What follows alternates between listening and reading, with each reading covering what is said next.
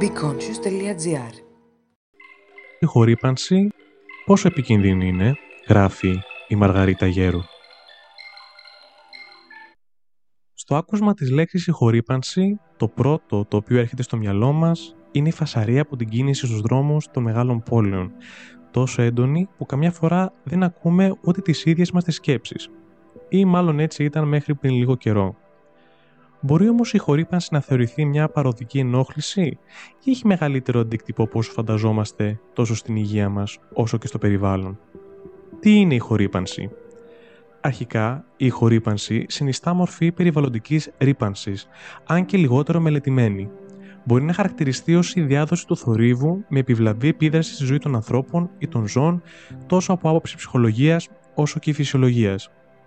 Μερικές αναγνωρισμένες πηγές της συγχωρήπανσης είναι ο θόρυβος από τις γεννήτριες, τα αεροπλάνα, τις βιομηχανικές δραστηριότητες, ακόμη και από τη μουσική της αγαπημένης μας συναυλίας. Φυσικά, δεν διατρέχουν όλες οι περιοχές τον ίδιο βαθμό επικινδυνότητας. Στατιστικά, πόλεις κοντά σε μεγάλους δρόμους, αεροδρόμια και βιομηχανίες εκτίθενται σε υψηλότερο κίνδυνο. Πώς επηρεάζονται τα ζώα από την ηχορύπανση, το 2001, λίγο μετά την επίθεση στις 11 Σεπτεμβρίου στην Αμερική, παρατηρήθηκε κάτι περίεργο σε μια ομάδα φαλενών στον Ανατολικό Καναδά. Ήταν λιγότερο αγχωμένες. Συγκεκριμένα, οι επιστήμονες μέτρησαν χαμηλότερα επίπεδα ορμονών, οι οποίες σχετίζονταν με το άγχος στις απεκρίσεις τους. Ο λόγος πίσω από αυτή την αλλαγή αποδίδεται στο ότι τα θαλάσσια επίπεδα θορύβου στην ανατολική ακτή της Βόρειας Αμερικής μειώθηκαν μετά την επίθεση λόγω της μειωμένης μετακίνησης των πλοίων.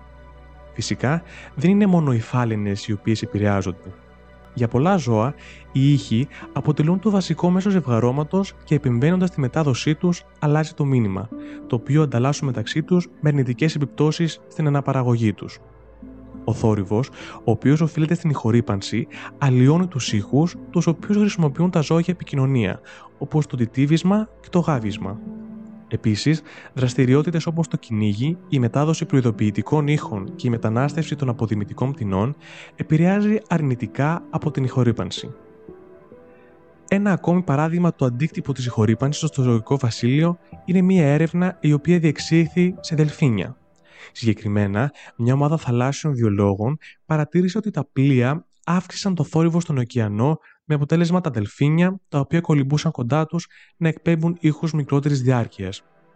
Θα μπορούσαμε να παροσμιάσουμε την κατάσταση των δελφινιών με μια βραδινή μας έξοδο. Σκέψου ότι είσαι βράδυ έξω σε ένα μαγαζί με δυνατή μουσική και προσπαθείς να μιλήσεις στο φίλο σου.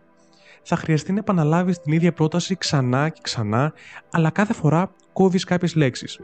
Θα τα φας τα πατατάκια; Τα πατατάκια.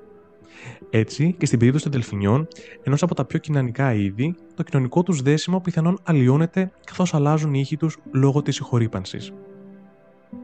Τι επιπτώσεις έχει στην υγεία του ανθρώπου, η απώλεια ακοής ή ακόμη και η κόφωση είναι η πιο συνηθισμένη επίπτωση της συγχωρήπανσης στην υγεία του ανθρώπου.